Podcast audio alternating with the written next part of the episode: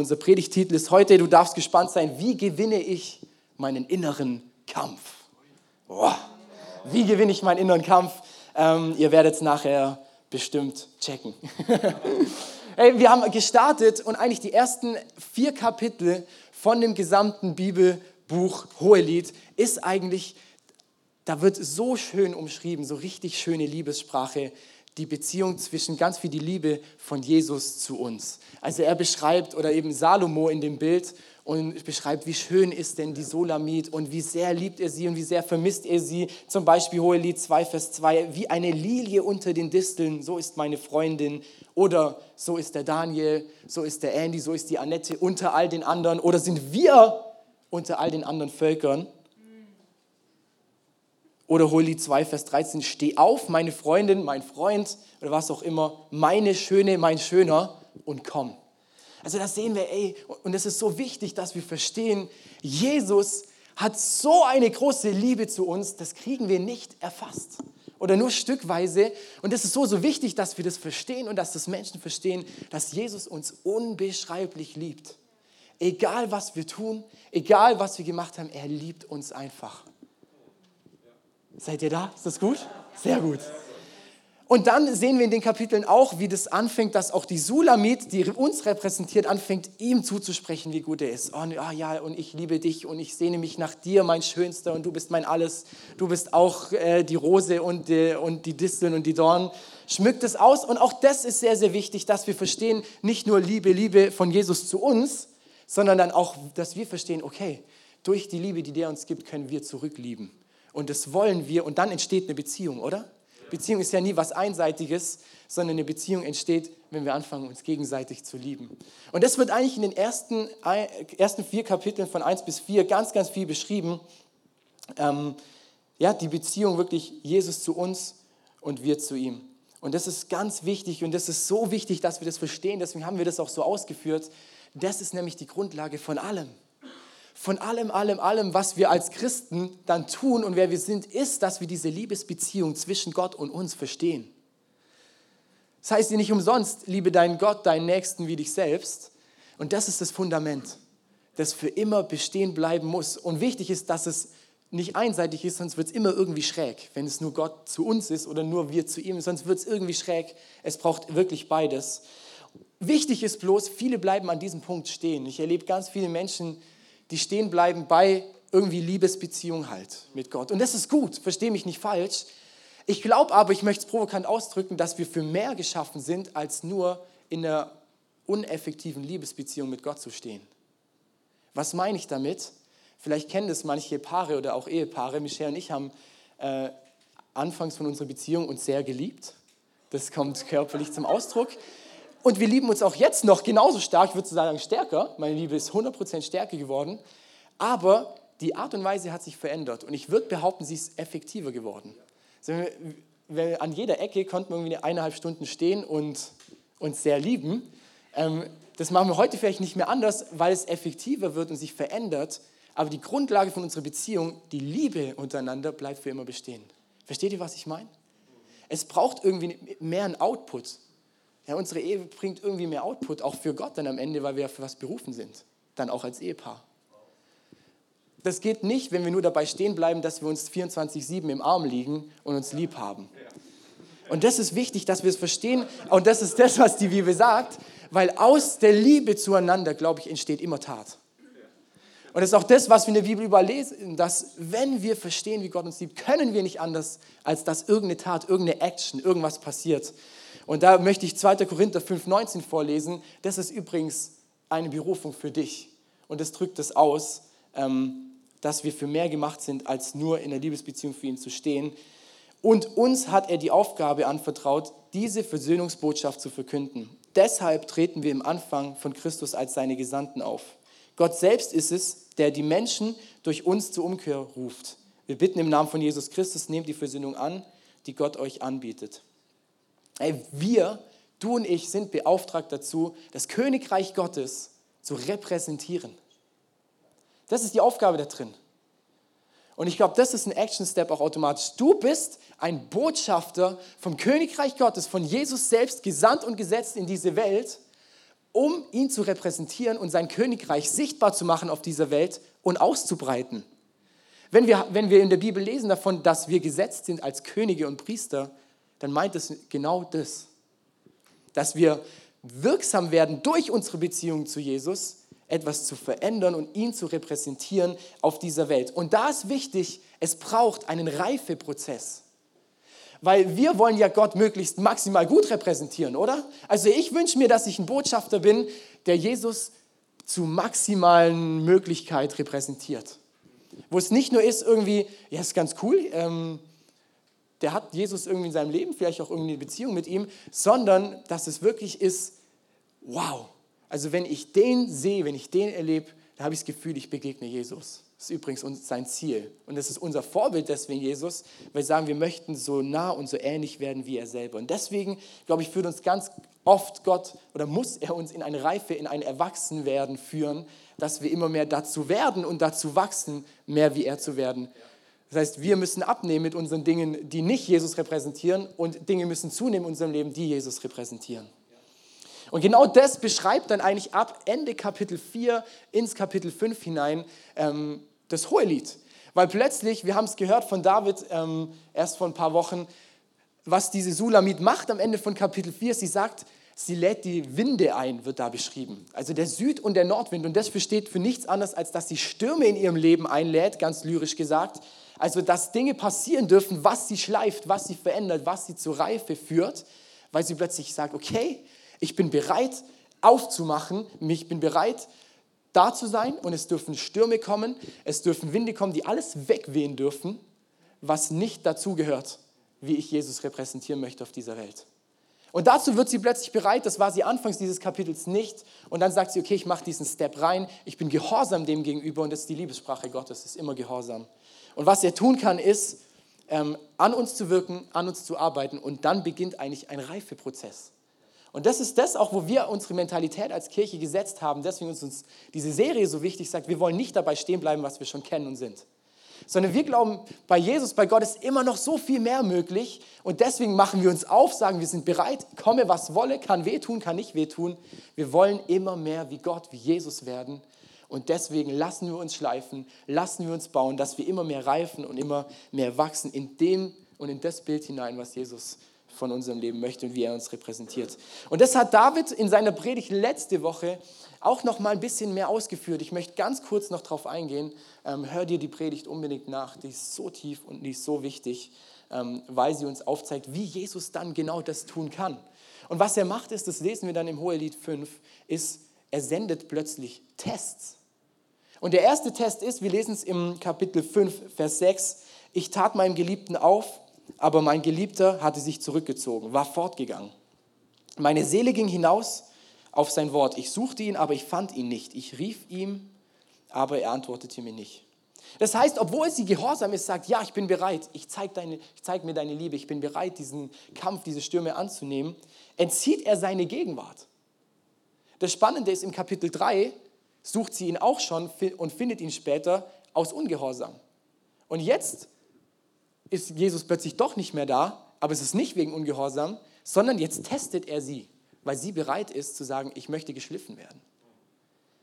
Was heißt es für uns, dass Jesus vielleicht manchmal unsere Sehnsucht prüft, indem er sich entzieht, indem er seine Gegenwart entzieht?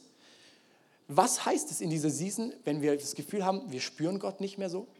wir haben irgendwie Kämpfe vielleicht in unserem Alltag, in der Beziehung, auf der Arbeit, wo ich Gott nicht erlebe, wo ich denke, Gott, wo bist du? Du bist doch da, wir haben doch eine Beziehung, ich spüre ihn nicht. Das sind vielleicht Tests, wo Jesus dich prüft. Wie stark ist deine Sehnsucht nach ihm? Und geht es dir vielleicht doch mehr darum, oh, Hauptsache ich fühle ihn, seine Liebe, ich möchte ihn spüren, ich möchte ihn erleben. Ich bin so ein Gefühlstyp, ich liebe das, wenn ich Gott erlebe, wenn ich ihn spüre. Aber dann gibt es Tests, glaube ich, und das erlebe ich in meinem Leben, wo ich ihn nicht spüre. Und ich glaube, Gott fragt an dieser Stelle, und hast du immer noch Sehnsucht nach mir? Und das Ziel ist, in so einer Phase immer noch mehr Sehnsucht zu kriegen, noch tiefer reinzugehen, zu sagen, Gott, ich spüre dich nicht, dann gehe ich noch tiefer rein, dass ich dich wieder spüre, dass ich dich erlebe. Und ich bleibe dran, ich bleibe dran, denn in meinem Leben ist nicht das Ziel, dass ich geliebt werde, sondern das Ziel ist Jesus, dass ich ihn liebe und dass ich ihn erlebe. Was ist, wenn du Gott nicht spürst? Bleibst du dran oder gehst du weg? 2. Korinther 5,7, da heißt, wir leben im Glauben und nicht im Schauen. Das heißt, wenn wir nichts sehen, glauben wir trotzdem noch. Ich möchte mal meine Interpretation noch ein bisschen weiterführen, dass vielleicht heißt, Glauben heißt nicht immer nur Unsichtbares, sondern vielleicht auch manchmal Unfühlbares.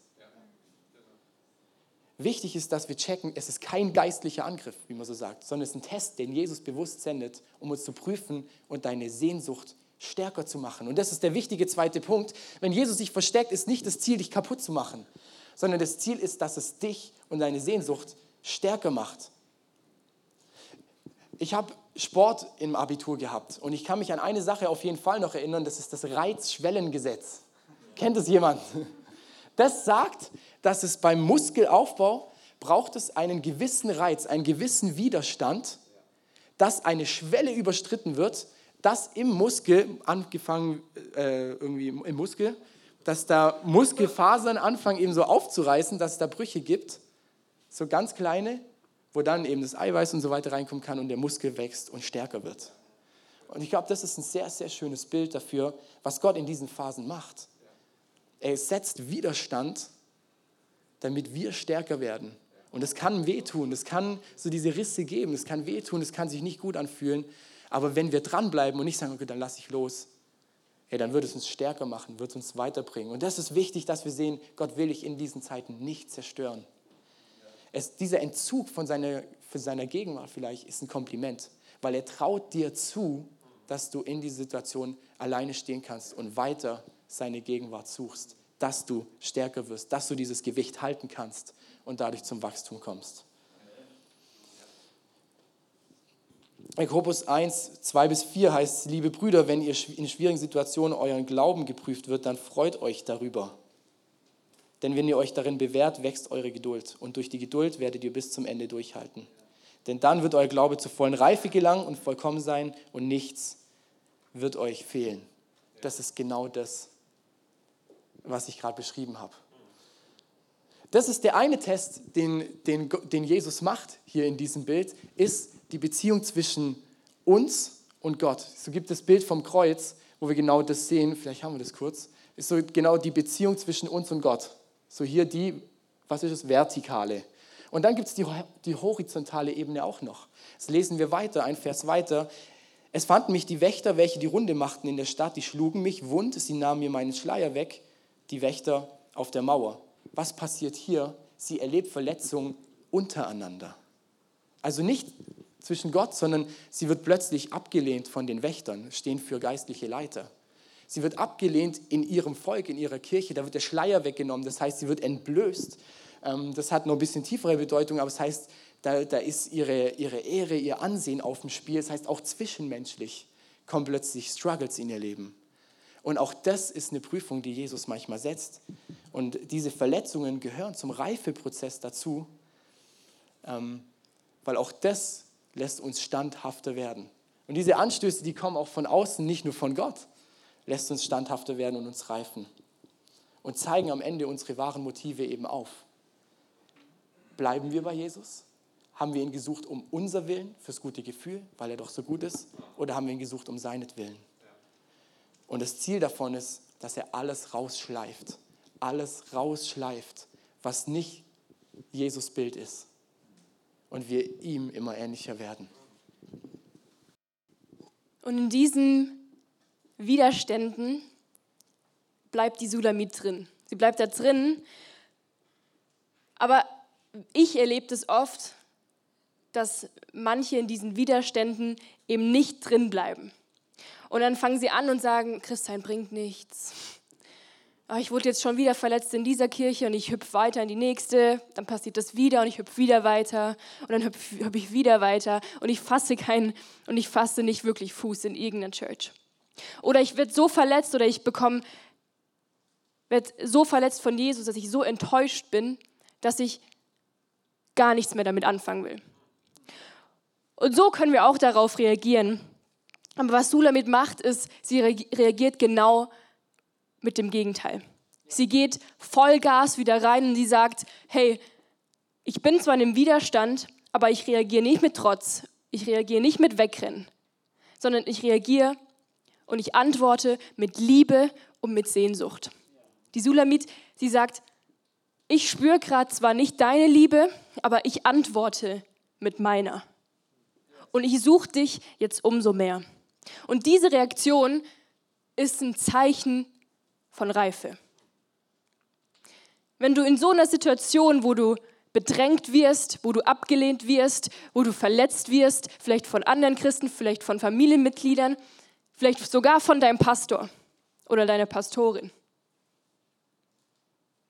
Und du sagst, und ich bleibe trotzdem da drin, ist das ein Zeichen von geistlicher Reife. Und wisst ihr, ich glaube, dass man das oft nicht verstehen kann. Menschlich gesehen ist es okay. Gott ist gerade nicht da, ich spüre ihn gerade nicht. Wieso soll ich jetzt ihn noch mehr anbeten?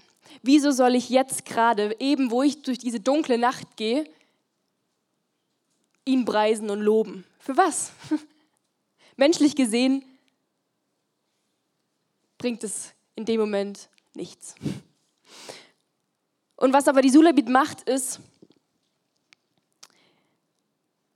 sie sagt im Hohelied 5,8, sagt sie, ihr Mädchen, Mädchen von Jerusalem, ich beschwöre euch, wenn ihr meinen Geliebten findet, dann sagt ihm, dass ich krank vor Liebe bin. Ich beschwöre euch, wenn ihr, sie lädt die anderen ein und sagt, okay, sucht mit mir, sucht mit mir. Und ich glaube, das ist ein Zeichen von, wir brauchen eine Small Group. Deswegen sagen wir immer wieder, hey, sucht euch nicht nur das Große, sondern auch das Kleine, damit ihr mit anderen Menschen gemeinsam auf die Suche gehen könnt nach Jesus, wenn ihr vielleicht ihn gerade nicht mehr findet, wenn ihr vielleicht gerade vom Weg abgekommen seid. Glaube ich, dass das unglaublich wichtig ist, mit anderen Leuten unterwegs zu sein. Und dann sagt sie, ich bin krank vor Liebe. Ich sehe ihn gerade nicht, ich fühle ihn gerade nicht, ich finde ihn gerade nicht, aber ich bin krank vor Liebe. Und ich glaube, sie kann das nur machen, weil sie Liebe in dem Moment nicht mit ihren Gefühlen gleichsetzt. Sie, Liebe geht über Gefühle hinaus. Ich möchte euch da kurz in eine Geschichte von mir und Simon mit hineinnehmen.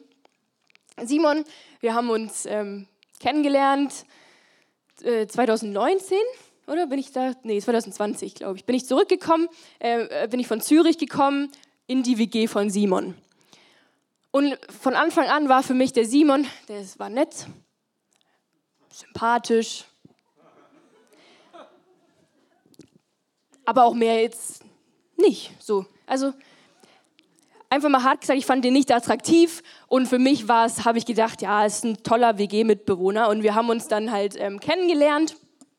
Und mir war aber trotzdem schnell bewusst, nee, also nee, da wird, da wird definitiv nichts. Ich wohne jetzt einfach und dann, super, finde ich irgendwann mal meinen Mann.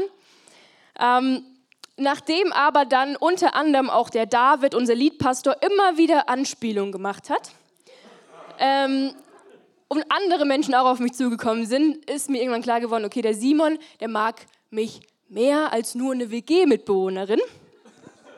Und ich habe gedacht, nee, scheiße. Ähm, ich habe mich dann eine längere Zeit dagegen gesträubt und habe hab auch echt gesagt, nee, also das, ich will das wirklich nicht. Und ich kann mich an ein Telefonat erinnern mit einer Freundin und ich habe ihr gesagt, ich weiß nicht, was mein Problem ist.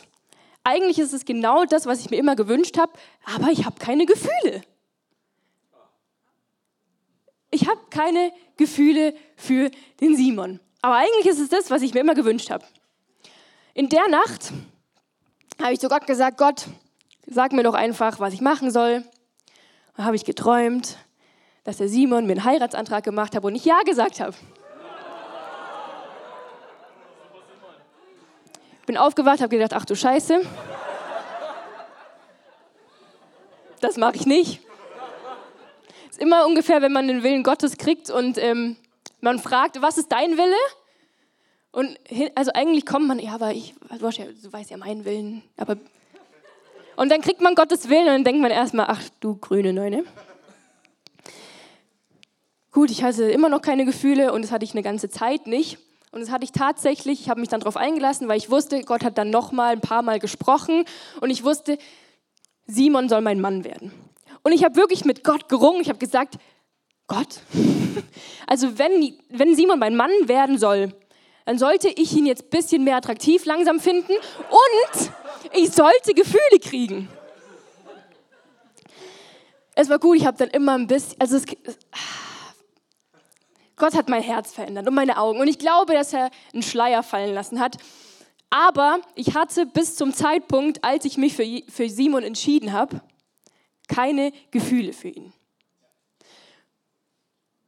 Und ich habe hab gesagt, Simon, ich weiß, der Ball liegt bei mir.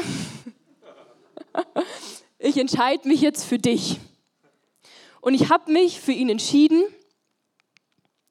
Und in dem Zuge habe ich mich ohne Gefühle für die Liebe entschieden. Weil ich wusste, dass es in dem Moment oder dass es das Richtige sein wird. Und ich habe gehofft und ich wusste aber, dass Gott auch mich nicht im Stich lässt und auch Gefühle wiederkommen werden. Und ich glaube, dass wir das eins zu eins auch auf unser Leben mit Jesus projizieren können. Dass wir, wenn wir es nicht fühlen, wenn wir nicht wollen, und trotzdem reingehen. Und trotzdem sagen, ich entscheide mich, dich anzubeten. Ich entscheide mich, dir den Lob zu geben. Ich entscheide mich, meine Hände zu heben im Worship, auch wenn ich es nicht fühle. Ich entscheide mich, auf die Knie zu gehen, auch wenn ich es nicht spüre. Und ich glaube, dass das kraftvoller ist, als wenn wir es spüren. Ich habe immer wieder mit meinem, mit meinem Mentor kämpfe ich, weil ich nicht diejenige bin, die die krassen Bilder kriegt oder, oder keine Ahnung, whatever. Äh, und ich denke immer, oh, ich will doch unbedingt was sehen. Und oh, dann kommen die Propheten und die bringen da ihre Blümchenbilder und keine Ahnung. Und ich sehe nichts. Ich sehe einfach nicht. Und dann, und ich, bei mir ist es einfach anders. Ich kriege einfach vielleicht mal Bibelverse oder mir kommt ein Gedanke. Und, ähm, und ich habe so gekämpft, weil ich immer gesagt habe, ich möchte im, im Worship will ich auch was sehen und ich will sehen, wie es da geistig abgeht, ich will Engel sehen. Und, und, echt, und, und Gott hat gesagt, ja, also Simons Bruder ist ein Prophet und der sieht, hat schon Engel gesehen. Also ich will auch Engel sehen. Und Gott hat zu mir gesagt, Michelle, die Kraft liegt darin, dass du mich eben nicht siehst und trotzdem mich anbetest. Und das können wir so oft nicht nachvollziehen, aber was ich so genial darin finde, ist im nächsten Vers Hohelied 5,9. Da heißt es, da fragen dann die Frauen sie zurück. Was hat dein Geliebter anderen Männern voraus, du schönste aller Frauen? Was hat dein Geliebter anderen Männern voraus, dass du uns so beschwörst? Und ich liebe so extrem, was hier passiert, weil sie ist plötzlich ein Zeugnis für andere. Ihre Liebe ist so stark, wie es in dem Vers davor, sie ist krank vor Liebe, dass andere Menschen anfangen zu fragen, hey, was hat überhaupt dieser Mann an sich, dass du ihn so stark liebst, obwohl du ihn gerade nicht findest? Obwohl du gerade in, in so einer Situation liegst, dass du auf dem Boden bist. Und sie fangen an zu fragen und ich glaube, dass deine Reaktion auf deinen Kampf dazu führen kann, dass andere Menschen Jesus kennenlernen. Deine Reaktion auf deinen Kampf kann dazu führen, dass andere Menschen Jesus kennenlernen und sich fragen, wer dieser Mann überhaupt ist. Michelle hat es schon angesprochen, dein Kampf. Das, das heißt, wir sprechen hier nicht mehr nur um den Test, sondern allgemein um Kämpfe, die wir erleben als Christen.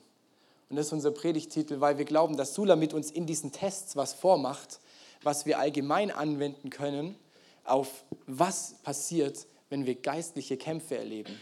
Ich habe vorher erwähnt, Jesus setzt uns als Könige und Priester in diese Welt. Eine Aufgabe von einem König ist es, Land zu verteidigen und Land einzunehmen. Krieg zu führen, wenn man es ganz hart ausdrücken will. Das heißt nicht als Romans Warrior, da ist dieses Warrior so stark drin, dass wir jetzt mit Lanzen und Schwertern rausgehen sollen, sondern das heißt, dass wir geistlich verstehen, dass ein Kampf da ist.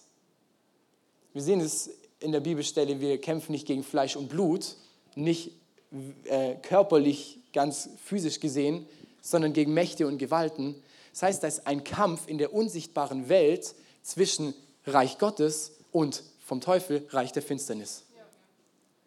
Und wir müssen verstehen, dass wir als, als Könige und Priester reingesetzt sind, diesen Kampf zu führen gemeinsam mit Gott. Das heißt, wir sind beauftragt dafür, geistlich Krieg zu führen, sein Reich zu verteidigen und auszubreiten. Und das kann in deinem persönlichen Leben sein, das kann in deiner Familie sein, das kann in dieser Stadt sein. Es gibt ganz viele Dimensionen, wo solche Kämpfe stattfinden. Und was ich dir aufdröseln möchte, ist ähm, drei Arten, wie wir geistlich kämpfen können. An drei verschiedenen Plätzen sozusagen. Und auch da müssen wir verstehen, Gott führt uns auch da in einen Reifeprozess als König, dass wir fähig werden, gescheit geistlich zu kämpfen. Das heißt, wir verstehen hier, dieser Reifeprozess ist oft nicht nur auf uns persönlich bezogen, sondern auch darauf, dass wir Kämpfer werden, dass wir Romans Warrior werden, die auf Grundlage seiner Liebe, seiner Beziehung zwischen uns und ihm fähig werden, Kämpfer zu werden für sein Königreich. Drei Arten, wie wir geistig kämpfen können. Zum einen mit dem Körper. Da findet ein Kampf statt. Ich möchte nicht groß darauf eingehen. Ich habe vor kurzem eine Predigt darüber auch in dieser Serie gehalten zu Worship. Da gehe ich ganz stark auf den Körper ein. Und auch das ist alles schwer zu trennen. Auch die Seele ist schwer zu trennen von Körper, weil es ist alles, für uns Menschen müssen wir es trennen, damit wir es ein bisschen verstehen. Aber am Ende hängt alles zusammen und deine Gefühle und das, was in der Seele passiert, hat Auswirkungen auf das, was in deinem Körper passiert. Da findet ein Kampf statt. Das heißt, Michelle hat es vorher gesagt, ich fühle mich nicht danach. Ja, dann schmeiße ich umso mehr meinen Körper in Worship rein. Und trotzdem ist es Gott wert, angebetet zu werden. Und mit meinem Körper kann ich das leichter machen und dann sage ich, und jetzt lobe den Herrn meine Seele. Das ist der Zwe das Zweite, ist unsere Seele. Und was die Sula mit hier ganz viel macht, ist, sie reagiert, dass sie ihre Seele unterordnet von dem, was Gott möchte und was Gott gerade am Tun ist. Unsere Seele sind ganz oft Gefühle, unser Wille und unsere Gedanken. Und unsere Seele kann entweder göttlich programmiert sein oder nicht. Du erkennst es daran, bringen deine Gedanken, bringen deinen Willen, bringen deine Gefühle gerade Leben, dann kommt es von Gott, oder bringen sie Tod, dann kommt es vom Feind. Das heißt, sie können göttlich programmiert sein, dann bringen sie Leben, dann bringt es was oder auch nicht.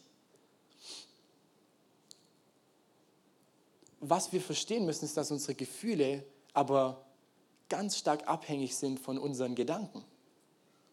Also unsere Gedanken und Gefühle hängen ganz stark zusammen. Lass es mich dir erklären, unsere Gedanken sind nicht frei. Und der Kampf, der in den Gedanken die ganze Zeit stattfindet, ist, wem hörst du eigentlich zu? Wenn irgendwelche Sorgen oder Probleme in dein Leben kommen, hast du als erstes Sorge und Stress, was jetzt dieses Problem mit sich bringen kann. Denkst du direkt daran, oh, was kann da jetzt passieren? Wie soll das funktionieren? Dreht sich nur mich? Wie komme ich aus dieser Situation rum, äh, raus? Wie kann es mir wieder gut gehen? Oder drehen sich unsere Gedanken darum, wie kann Gott in dieser Situation eine Lösung bringen? Göttlich programmiert oder nicht? Unser Hauptkampf in der Seele findet in den Gedanken statt, die dann wiederum Einfluss haben auf unsere Gefühle. Weil je nachdem, was wir denken und was wir Glauben schenken, fühlen wir uns zum Beispiel gestresst oder haben Angst vor einer Situation oder wir merken, in der stressigen Situation kommt Friede. Richtiges Denken bringt gute Gefühle hervor.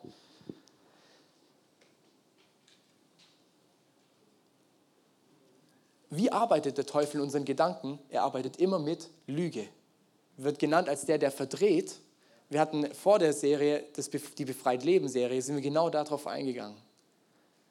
Der Teufel kommt immer mit Lüge und probiert äh, Dinge zu verdrehen oder dir Lügen in den Kopf zu setzen, die du glaubst, ähm, damit du eben nicht der Wahrheit glaubst, damit du dich schlecht fühlst, damit du Angst hast, dass du Sorge hast, dass du in Stresssituationen das Gefühl hast, es gibt keinen Ausweg. Die Frage ist, wie entlarven wir solche Lügen durchs Wort Gottes? Es ist der Spiegel, sagt die Bibel, es ist das Wort Gottes. Das heißt, sie zeigt uns den Spiegel auf, dass wir verstehen, glauben wir gerade Lüge oder nicht. Ich möchte dir einen krassen Bibelvers dazu vorlesen, das ist Jakobus 3, 3 bis 12. Wenn wir den Pferden Zaumzeug ins Maul legen um sie uns gefügig zu machen, lenken wir damit das ganze Tier. Seht euch die großen Schiffe an, die von starken Winden getrieben werden. Von einem sehr kleinen Ruder werden sie dorthin gesteuert, wohin der Steuermann es will. So ist auch die Zunge nur ein kleines Glied und kann sich doch große Wirkung rühmen. Um ein kleines Feuer kann ein groß und ein kleines Feuer kann einen großen Wald in Brand stecken. Auch die Zunge ist so ein Feuer, das von der Hölle angezündet wird. Eine Welt voll Unrecht unter unseren Gliedern. Sie beschmutzt den ganzen Menschen und macht ihm das Leben zur Hölle. Der Mensch hat es gelernt, jede Art von wilden Tieren, Vögeln, Schlangen und Seetieren zu bändigen. Aber die Zunge, dieses ratlose Übel voller tödlichen Giftes, kann keinen Menschen bändigen. Mit ihm preisen wir unseren Herrn und Vater und mit ihm verfluchen wir andere Menschen, die nach Gottes Bild geschaffen wird. Aus demselben Mund kommt Segen und Fluch heraus. Aber so soll es gerade nicht sein, liebe Geschwister. Eine Quelle lässt doch nicht aus derselben Öffnung süßes und bitteres Wasser hervorsprudeln. Ein Feigenbaum trägt doch keine Oliven, meine Geschwister, und ein Weinstock keine Feigen, und eine Salzquelle kann niemals Süßwasser geben. Das ist der dritte Platz, wie wir geistig kämpfen können. Und auch das, ihr merkt schon, wie das hat Einfluss auf meine Gedanken, auf die Gefühle, somit auf meine Seele, auch wieder auf meinen Körper, ist unser Mund oder auch unsere Zunge, wenn man es wortwörtlich will. Und unsere Zunge ist das Steuerruder unseres Lebens. Wir haben es gerade gelesen. Das heißt, was du sprichst, dahin steuerst du dein Leben, wo du hingehen wirst. Das heißt nicht umsonst in der Bibel an so vielen Stellen, dass, das, dass aus dem Mund eben Leben oder Tod kommen kann. Und du steuerst mit dem, was du sprichst, wohin dein ganzes Leben gehen wird. Deswegen ist es so wichtig, was wir sprechen, was wir aussprechen, was hat Einwirkung genau darauf, wo unser Leben hingeht.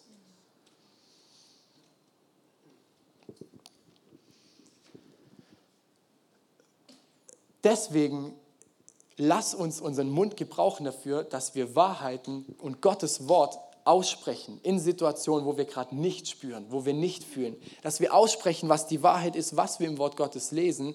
Und auch durchs Aussprechen hörst du es wieder selber. Und die Bibel sagt im Galater, Glauben kommt durchs Hören. Das heißt, auch da hilft es dir, Glauben aufzubauen, weil du hörst es selber. Und gleichzeitig sprichst du eine Wahrheit aus, so wie auch Jesus in der Wüste eine Wahrheit ausspricht gegenüber dem Feind und sagt, die Lüge glaube ich dir nicht, ich spreche die Wahrheit dagegen aus. Und was wir erleben werden, ist, dass unser Leben steuer, gesteuert wird von Wahrheiten Gottes in eine Richtung, in eine Perspektive hinein, dass wir Krieg führen für Gott mit seinen Wahrheiten und da an Land gewinnen, gewinnen können. Und dann ist irgendwie so geistlicher Kampf, wenn man so sagen will, wieder einfach. Wir merken, es kommt ein Angriff vom Feind. Wir merken, dass irgendeine Lüge vielleicht in meinem Kopf, dass irgendeine Situation, wo es uns schwerfällt, ich gehe hin nimm Wort Gottes und fang an, Wahrheit auszusprechen, die da drin steht.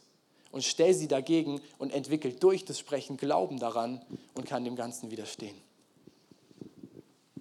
Und die, die Sulamit, die ist uns da ein Riesenvorbild drin. Das finde ich unglaublich. Sie zeigt uns nämlich so einen extrem reifen Umgang in ihrer Situation. Sie ordnet ihre Gefühle unter, wie wir schon gesagt haben. Und ich glaube fest daran, dass ihre Seele gerade unglaublich schreit. Ich glaube, ihre Seele, die sagt, oh, ich habe keinen Bock mehr auf die, ich hab, will nicht mehr und komm, lass es einfach. Ähm, also das bringt ja eh nichts hier.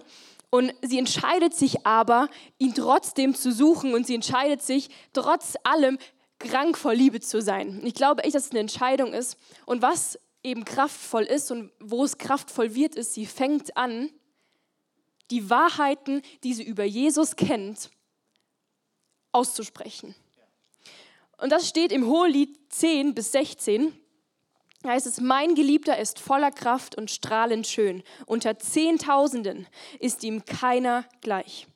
Sein Gesicht ist wie feinstes Gold, sein Haar ist rabenschwarz und seine Locken sind wie wallende Ranken.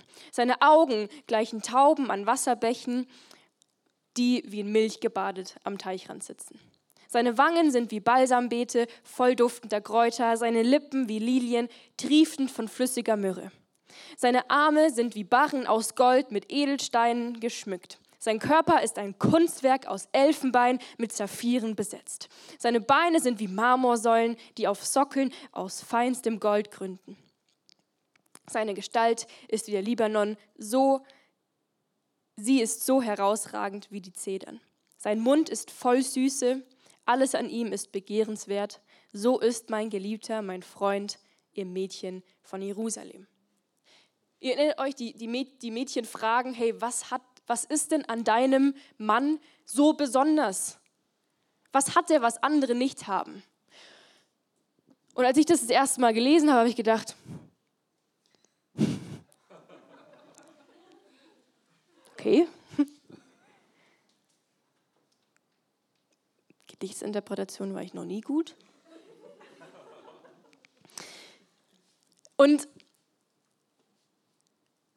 ich liebe aber, wenn wir genau reinschauen und wenn wir das ein bisschen zerpflücken, und das werden wir jetzt tun, was das eigentlich bedeutet und wie tief das reingeht. Weil sie, sie umschmückt es so schön, aber eigentlich haut sie göttliche Wahrheiten nach Wahrheiten und Nuggets nach Nuggets raus und sagt, Alter, egal was gerade mir passiert in diesen Umständen, ich, ich baller dich voll und ich bete dich an und alle Wahrheiten, die ich kenne über dich, die spreche ich aus. Und ich möchte dir wirklich sagen, wenn du in einem Kampf stehst, egal wie der aussieht, fang an, göttliche Wahrheiten auszusprechen. Fang unbedingt an, diese äh, auszusprechen. Und ich möchte jetzt mal mit, mit uns anschauen, was sie da ausspricht. Und ich glaube, dass wir auch diese Dinge für unser Leben anwenden können. Dass wir diese Wahrheiten anwenden und somit unsere inneren Kämpfe überwinden und gewinnen können. Und das Erste, wenn du noch nicht mitgeschrieben hast, jetzt der Zeitpunkt. Das Erste ist sein Haupt, sein Kopf. Und das bedeutet, das ist seine souveräne Führung. Hey, einen Anführer, den siehst du immer. Du siehst meistens seinen Kopf, weil er vorne rausläuft. Und Jesus, sie sagt, indem sie sagt, sein sein Kopf, seine souveräne Führung, sagt sie, und ich stelle mich auf deine Führung, ich vertraue darauf, dass du mich sicher durchführst, egal wo ich mich gerade befinde. Ich vertraue dir, dass du den richtigen Weg hast, dass du die richtige Entscheidung getroffen hast mit mir und dass ähm, ich auch ans Ziel komme, dass du mit mir ans Ziel kommst. Ich stelle mich auf deine Führung. Das zweite sind seine Locken und das bedeutet die Hingabe an Gott und seine Kirche. Also Jesus seine Hingabe an Gott und seine Kirche. Ich habe vor ein paar Wochen habe ich über das Hohelied 5.2 gepredigt. Da habe ich, so, habe ich eine Deutung gemacht von Jesus seinen Locken. Da kommt er nämlich äh, in der Nacht und seine Locken, sie sind ähm, nass vom Tau. Und das kann eine Deutung sein darauf von Jesus am Kreuz. Als Jesus ans Kreuz ging, hat er so geschwitzt vor Angst, dass, dass, der, dass der Schweiß runtergetropft ist wie Blut. Und man nimmt an, dass seine Haare sehr nass waren. Und deswegen kann, können diese Locken einfach dafür, dafür stehen, dass er sich hingegeben hat. Und da stellt sie sich drauf und sagt, hey, du hast dein Leben für mich gegeben. Du bist für mich ans Kreuz gegangen. Und ich vertraue dir, dass du weißt, was du mit meinem Leben vorhast, dass du den perfekten Plan in meinem Leben hast weil du alles für mich gegeben hast. Und egal was gerade ist, ich gebe alles für dich. Ich möchte alles zurückgeben. Und das, das dritte ist seine Augen. Seine Augen steht für sein unendliches Wesen, seine Weisheit, sein Verständnis, sein Urteilsvermögen. Und was Sulamit macht, sie stellt sich darauf und sagt, ich vertraue dass du, darauf, dass du mehr weißt als ich dass du mehr Weisheit hast als ich. Du bist die Weisheit. Ich vertraue darauf, dass alles, was gerade, wo ich drin bin, egal was für einem Kampf, dass es einen göttlichen Sinn hat. Weil du es weißt, weil du es schon vorher wusstest. Das vierte sind seine Lippen, sein Wort.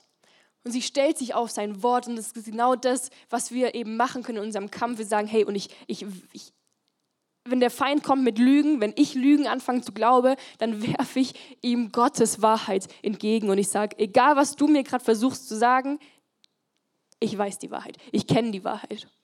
Und sie stellt sich auf das Wort. Das nächste sind seine, äh, seine Hände, das ist ein göttliches Wirken. Sie sagt, ich vertraue darauf, dass du in meinem Leben heute noch wirken kannst. Egal was kommt, egal was war, ich vertraue darauf, dass du Wunder tun kannst, auch wenn ich gerade keinen Ausweg sehe. Das, das nächste ist sein Körper, sein zärtliches Mitgefühl. Hey, er hat selbst gelitten. Er weiß, wie sich Dinge anfühlen, wenn wir gerade durch Täler gehen. Er weiß, wie es sich anfühlt und sie, sie stellt sich darauf her und ich weiß, dass ich in meinem Kampf gerade nicht alleine bin, sondern du mit mir gehst. Das andere sind seine Schenkel, seine Beine, das heißt sein Gehen und sein Willen. Und ich, hey, sie sagt, ich vertraue dir und ich gehe mit dir. Ich vertraue dir, dass du den richtigen Weg gegangen bist. Und ich vertraue dir, dass, das, dass du mich auf der geraden Linie ans Ziel bringst. Und das, das ähm, weiß nicht, achte, sein Mund, seine Intimität mit ihm. Und er sagte, er ist uns nah, egal was auch geschehen mag. Auch wenn ich es gerade nicht fühle, auch wenn ich es gerade nicht sehe. Und ich sage trotzdem, okay, ich suche die Intimität mit dir, ich suche die Beziehung zu dir, ich suche deine Nähe, auch wenn ich es nicht fühle, aber ich weiß, dass du da bist. Und dann sagt sie, er ist total schön, seine umfassende Schönheit. In, in diesem Tief sagt sie, ich bete dich an, egal was kommen mag. Und das andere ist, mein, ist er ist mein Geliebter und mein Freund. Und ich glaube, dass mein Ehemann, mein Geliebter, das Beste für mich will. Und ich glaube, dass mein Freund nur Gutes für mich parat hat dass mein Freund das Beste für mich parat hat.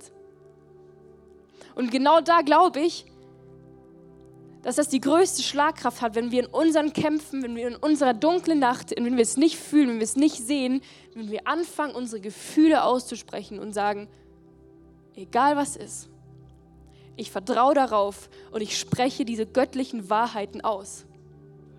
Und ich liebe das an Sulamit, Sie, sie spricht es aus, vielleicht nicht unsere Sprache und so musst du nicht sprechen. Aber es ist wichtig, dass du anfängst, diese Worte auszusprechen, die Kraft haben, die eine Schlagkraft haben, die Mauern zersprengen können, auch wenn du es noch nicht fühlst. Und genau so werden wir jeden geistlichen Kampf gewinnen.